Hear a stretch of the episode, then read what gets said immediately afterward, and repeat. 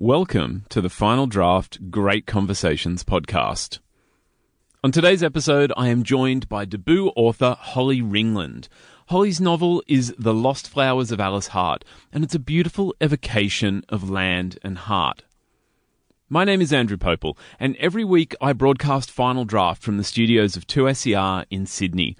Together, we explore books, writing, and literary culture, and we share stories and issues that make our world tick getting behind the scenes and talking to the creators. In Great Conversations, I get to bring you more of these discussions and help you discover the best of Australian writing.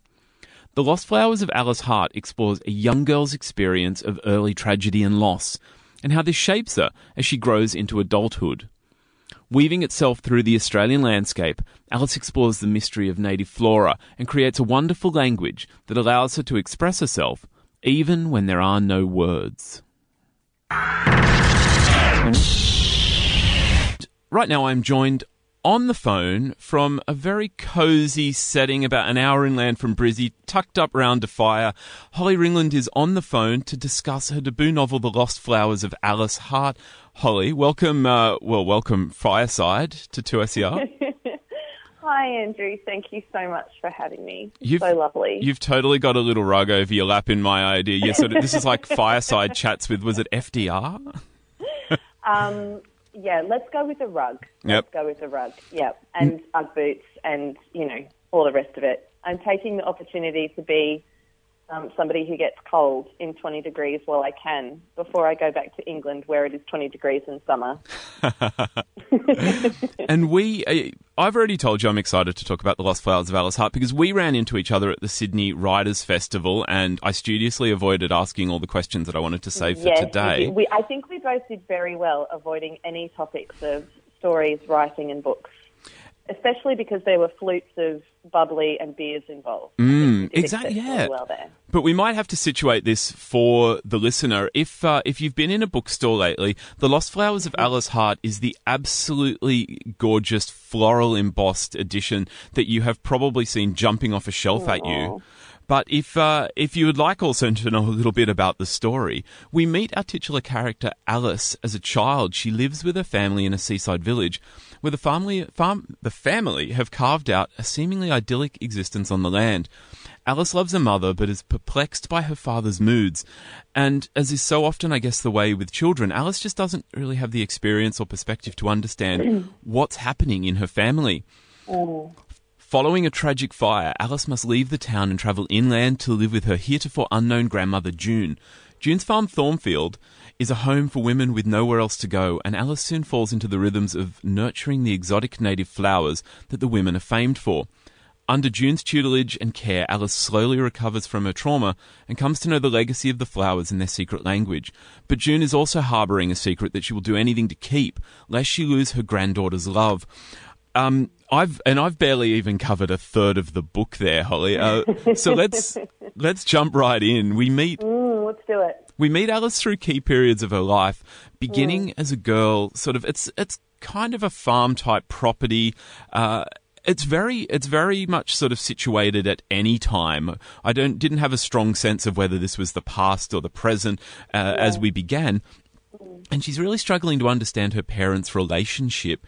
Mm. Did you begin, though, at this point with this kind of complete sense of the character of Alice from that young age, or did it emerge for you in the writing? No, Alice arrived, you know, like I've wanted, you know, as we may have talked about and then avoided talking about because we strayed into conversations about writing at the pub, mm. as you do at Sydney Writers Festival. Um, I've wanted to be a writer since I was three. And um, I ached and yearned and pined and dealt with the self doubt and the loathing and the fear sort of all my life, wondering how to find my voice, write real characters, and the irony being that when I was 33 and I started writing this novel, I don't. I think if someone had told me a year before I started writing the first draft that Alice Hart, my main character, would arrive fully formed with a voice of her own, I just wouldn't have believed them because that just didn't feel like it could possibly be true for me because of how much I was pining to find my own writerly voice and to find a vivid character. But then I think the thing that's really interesting as a writer is that all of that pining and thinking and daydreaming and mental work that I did for years and years and years, I think that's probably what enabled Alice as a character to arrive fully formed. Mm. Um, she, you know, I, I, I sat down when this book sort of officially started. I'd done quite a bit of um, mental prep. I'd done daydreaming. I knew her name was Alice Hart. I had an idea that she was a child.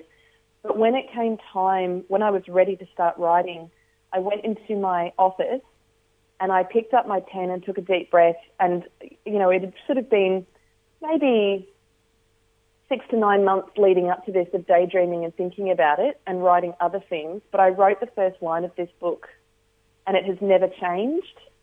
And in writing that first line, Alice, Alice had, she just, it was that debut. She just had arrived. She'd come out of the shadows and Alice was here.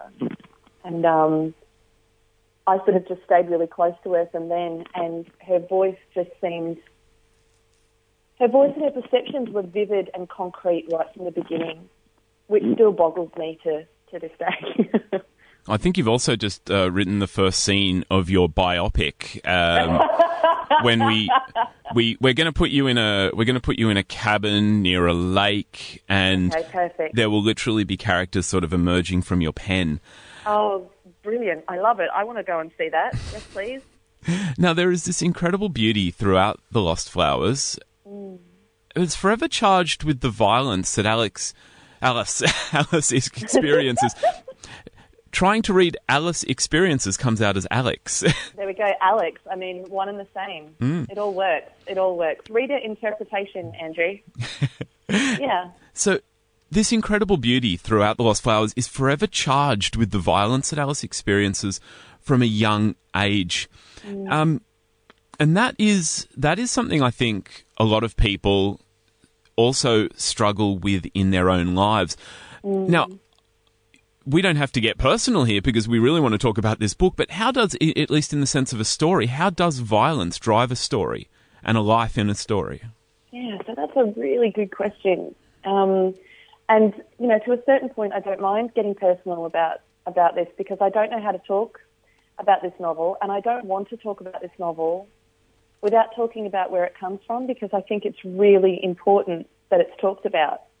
And what I'm meaning is you know, the genesis of Lost Flowers was trauma. Up until about 10 years ago, I lived most of my life with male perpetrated violence in varying relationships with men in my life. And, you know, I mentioned earlier I've wanted to be a writer since I was three. As anybody who has suffered any kind of trauma, which we do suffer being human, um, as anyone will know, trauma that's unacknowledged, unaddressed and unspoken of, it really takes, well, at least in my personal experience, it, I was too busy just trying to get by and trying to be happy to find the courage to, to actually embrace the power of my voice and, and following my dreams of being a writer. Um, there was so much that I, I couldn't look at in my own psyche because um, that's what you have to do when you're a writer, you know. Um, and to write this novel, I had to go into the sore place, which I got great courage to do by finding uh, work by an American novelist named Tom Spanbauer. He sort of develops this very deliberate and unflinching writing concept called dangerous writing which he calls the act of using fiction as the lie that tells the truth truer, to paraphrase him. And the thing that I wanted to explore in this novel, which is why we meet Alice when she's nine and we leave her when she's 29, is the long shadow that trauma casts on our lives. It's not neat, you know, and it's always tra- traumatic experience or violence, how that affects us, it's always there. It's it never goes away. It becomes different versions of itself over time, perhaps in our life, depending on the work that we do to live with it. But it's not something that we can erase. It's something I think that we grow around and it becomes a part of us to whatever effect we choose and enable it to become. I, I couldn't have written this book the way I've written it if I wasn't drawing it from my sore place. And that's, I guess, the irony, isn't it? Mm. Um, and in terms of, you know, how does violence drive story and how does it shape story, I think it's the, the act is one thing, the effect is another. And I think something that is true for me and something that is true for Alice Hart, certainly, is um, Brene Brown, the American researcher. She does a lot of work in shame and researching shame and the enormous effect, crippling effect, that shame has on our lives uh, because it stops us from becoming who we might fully want to be. It, shame keeps us pretty small. And she, she sort of said something to the effect of, if you, if you or we don't own our stories, they will own us. And as you know, I've just finished a six week tour around Australia and I've sort of shared this story about where this book comes from in me along the way because I think it's so imperative that we talk about it. Um, and people are really beautiful at the end of events. I, I think, you know, we want the best for each other ultimately. And people have sort of said to me at events, okay, you've written this book, you've gone into the sore place, you've done the dangerous writing. Are you better now? Like, are you healed? And I think that's what we want is to know that, that we can get past suffering. But I, think, I don't know um, if I'm healed. I don't know if you ever heal from trauma. I, I think maybe truer is that you can recover, maybe. Um, but I certainly feel like I own my story now, Let's rather than it owning me. Let's talk a little bit more about that then, because you, you made a, a comment before about Alice's Alice's truth may not be true to everyone, but you actually include so many stories um, in in vignette or even in glances. Mm. When Alice goes to the farm, June has her own history. We meet Twig Mm. and Candy. Um, even even Ruby when she uh, when when Alice sort of moves on, and there are huge tracks of the story that we've barely touched on, and each of them have their own story. It also connects, I guess, uh, particularly uh, in the later parts of the book, to I guess a deeper trauma of dispossession of land and. And I mean, really, this is like this is a an ongoing debate. This idea of dispossession of land, the, the stealing of land, and maybe uh, healing, reparation is maybe that isn't possible. But moving on, was it was it important for you? Were you including these characters so that it wasn't just one person's story, despite the fact that Alice carries the narrative? Definitely. Um, to, to, to write such a big story, it needed to be told through just one person's main lens, which is why Alice is the main character. But there are, like, you know, as you know, it's a third person sort of omniscient narrator that goes and sits on the shoulders of different characters so that you can see the same moment sometimes from different perspectives mm-hmm. and different characters know different things that are going on that other characters don't know. So you can see different angles of like the one story.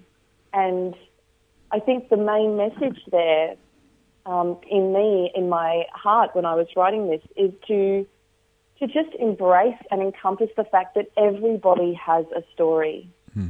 You know, stories are all that we really have in our life in, that, that you know we really can control. There's so much out of our control, and that was sort of something really deliberate where I wanted to make every character that is on the page as vivid as possible. And if I don't go into what their story is, to at least invite the reader to think, God, I wonder what I wonder what your backstory is. I wonder what your tale is. You know, like even even the very sort of distant character Merle, who owns the pub in Agnes Bluff. Like I loved writing her, you know, and I, I sometimes wonder, God, I wonder what you ended up.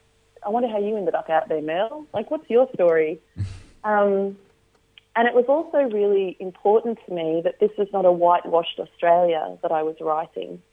Um, to embed a story in Australian landscapes and include Australian flora, it was an essential responsibility to me that I felt, particularly after I lived in the territory for four years um, and worked on Aboriginal land and worked with Aboriginal people and shared knowledge and stories that that the stories and the people that are in this novel are, at least to me, um, and you know, hopefully for everyone, an accurate representation of of what it means to be in Australia as an Australian. Mm. Which you... is why there are folklore stories and culture from, for example, India and Bulgaria and Mexico, and then of course, you know, Indigenous stories and and that sort of thing, um, because they're all Australian and make up what it, what Australia is.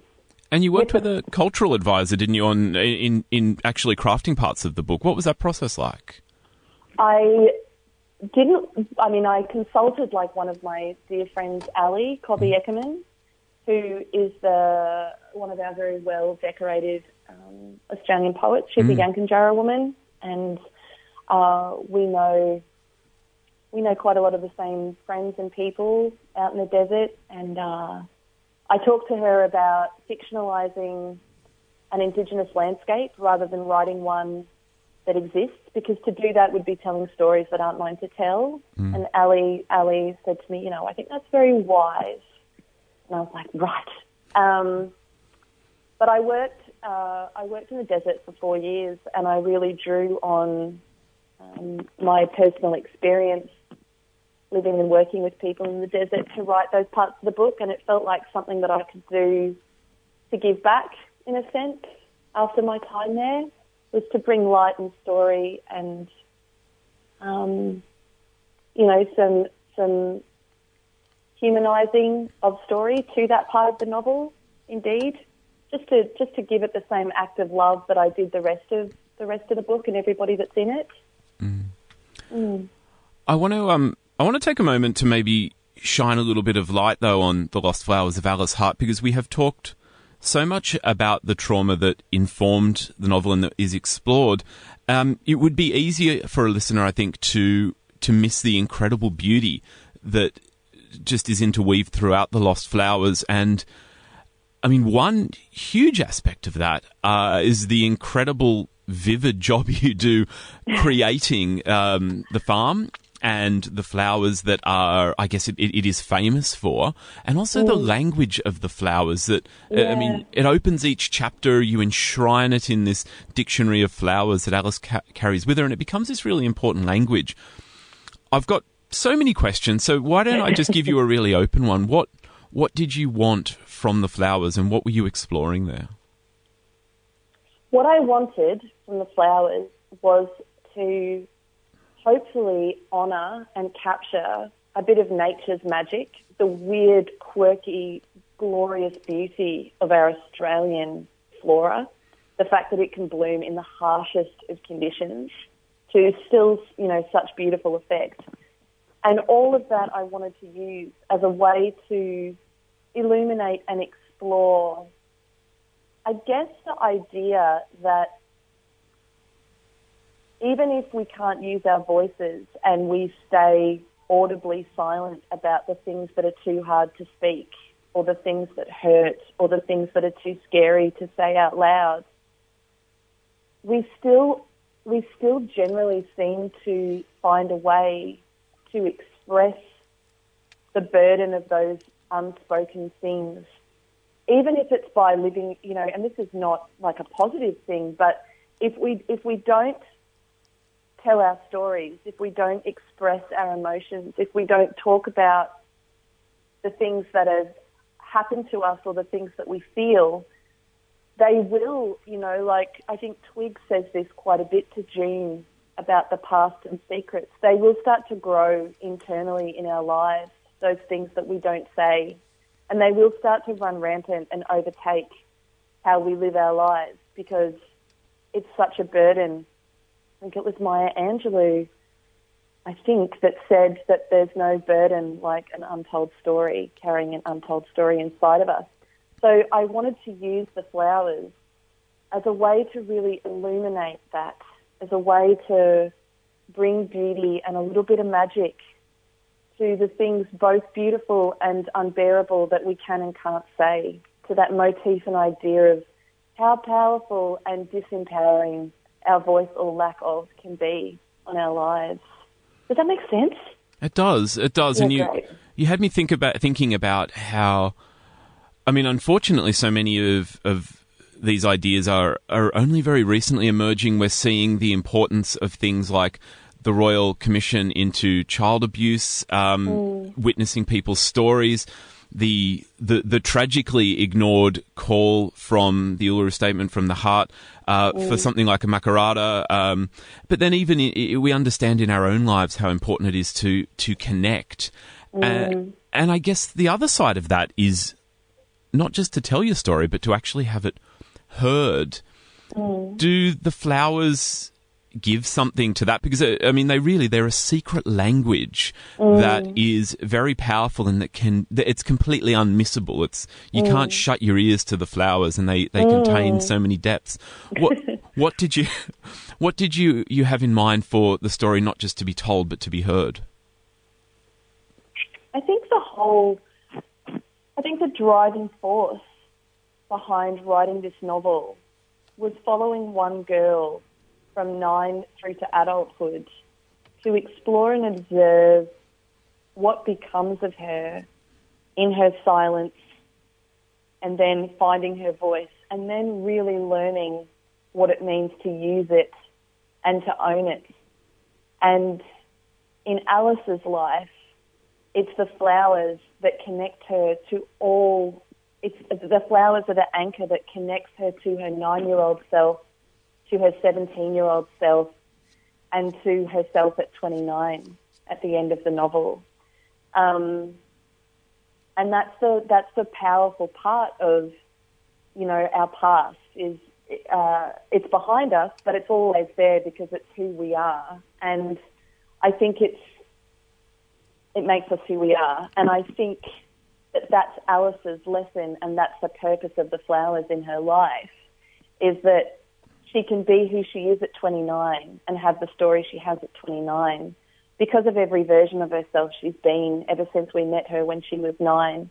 And right from that beginning, when she's in the garden with her mum, her mum is muttering the language of flowers, of Australian native flowers, that Alice doesn't understand, but hmm. remembers that even from that pivotal time in her life, Thornfield's language of Australian native flowers has always been an informing anchor throughout her life story that connects her to who she has been and who she will become.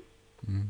And and like I was saying before about I didn't want to book I didn't want to write a book about violence. I wanted to write a story of one girl growing into a woman and how experiencing male perpetrated violence in her life and upheaval and sadness, but also having an enormous capacity for imagination and magic and hope and love. How how that all shaped her life, and the flowers are a massive connector in that. It sounds like one of the things you're also saying here is that, in terms of having your story heard, it's it's very much important to hear your own story to actually make sense of it, come to terms with it yourself.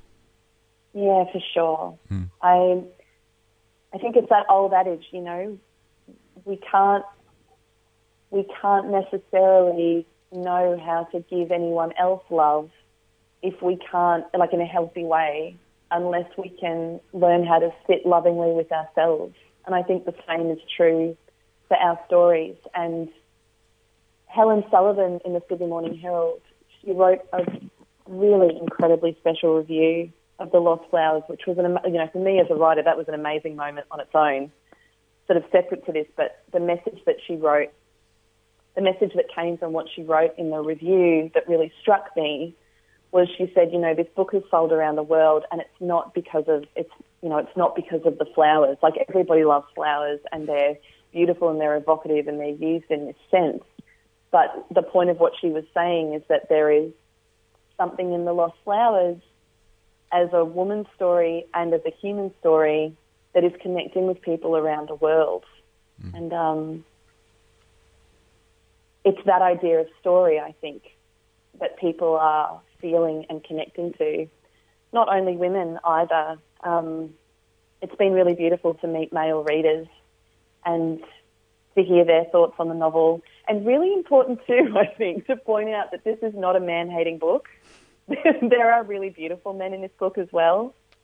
Um, but male perpetrated violence is an epidemic that's killing a woman a week at least in Australia. Yeah, and I, I don't think there's any need to make excuses around the idea that there are still nice men out there. I think I think that that is often brought up by men to kind of distance themselves. Yeah, but, for sure. I, I, mean, the only reason why I mention yeah. it in this novel mm. is because you know other people uh, and you know some other reviewers have been like, "Oh, there's so many nasty men," and I was like, just to even the scale, um, the, the book is about messy characters, men and women, and there are really gorgeous men in the novel, and you know, like June's a really complex woman.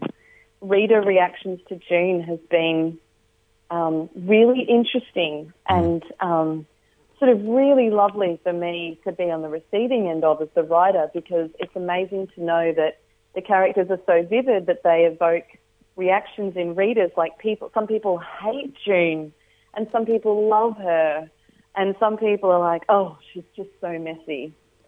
Um, mm-hmm. And and and some people have said, you know, I got so frustrated with Alice because she made the wrong choices, and I think, you know, when we watch movies or read books and we get frustrated with characters for doing that, we get frustrated because it's the mess of being human, isn't it? Mm. I find that such a furphy of a critical argument that there are so many, so many nasty men. Oh, where are the where are the good men? I mean, are these people reading? Are these people reading action thrillers where we have a central protagonist who's held up as the good guy, who then goes and kills thirty bad guys? Oh, there's so many bad men in this. There's only one good man. It's it, it really it really sort of seeks to deny an argument just by subsuming it in a ton of its own bullshit. I, I do want to take a, a, bit of a branch off what you were just saying oh. there because there are there are some wonderful, and I'm going completely off script now because I realise that um, my booking in this studio is now over and someone could come and kick me out. Um, there are so many wonderful characters, and you mentioned your om- omniscient narrator who is able to to explore from different perspectives, but really mm. following Alice. Are there characters that you felt you you shortchanged, or maybe that's not the right word, but that you would have liked to have have taken off on a tangent and learnt more of their lives? I mean, sure. Like, I absolutely had that thought, but I would have written a Russian tome. like, it would have been a 600,000 word novel, like, truly. Because this is something that I thought about deeply. Like, I could have branched off and gone into the backstories of so many characters but it, but it, it would have been the, the biggest doorstop that there ever was if I'd done that. And when, when considering how much story to go into for other characters, I had to really sit and, and ask myself, does this serve Alice's story? Because that's what it has been right from the beginning. Mm. Like, you know, in the opening chapters in the first third of the novel, it is Alice and she is the main character and the main focus is on her. And if I started branching out and spending too much time away from her, it would lose a bit of that that tightness, that tension yeah. that keeps it all together. So, um, I, absolutely for sure, because I loved every character that appeared to me and that and that I wrote into the story and that I saw a glimpse into their lives of. But it was a conscious choice to um, show as much as, as I felt I could without detracting from the fact that the story was the arc of Alice's life. Yeah. And it was through that arc that other characters were braided, but that I didn't get distracted by going off, um, you know, too much. And the same choice was there for the time jumps in the novel as well. I really wanted to trust the reader and trust that they would know that when the story has jumped forward in time, you know, in, and like where there's a, a section um, made with an epigraph in different parts through the novel, that I was trusting the reader to know that anything that had happened in that time was not so dramatic that it needed page time. That's it for another great conversation today featuring Holly Ringland. Holly's debut novel is The Lost Flowers of Alice Hart. and it's out now through HarperCollins. Great Conversations is recorded on Gadigal land of the Eora Nation at 2SER's Broadway Studios in Sydney, Australia. The show is produced and presented by Andrew Popel. If you want to hear more great conversations from Final Draft, can I recommend just hit subscribe in iTunes or wherever you're listening to this podcast? If you're enjoying great conversations, could you give us a rating? It'll help other people discover great conversations and it's a way to share these books. Uh, and this week we've got a, a huge treat for subscribers. There are episodes dropping all over the week. So many great books. If you want to discover more, uh, more books, writing, and literary culture, you can also follow us on Twitter and Facebook. Just look for at Final Draft 2SER. My name is Andrew Popel. I am going to be back very soon with more great conversations, more books, more writing, more literary culture from Final Draft. I'll see you then.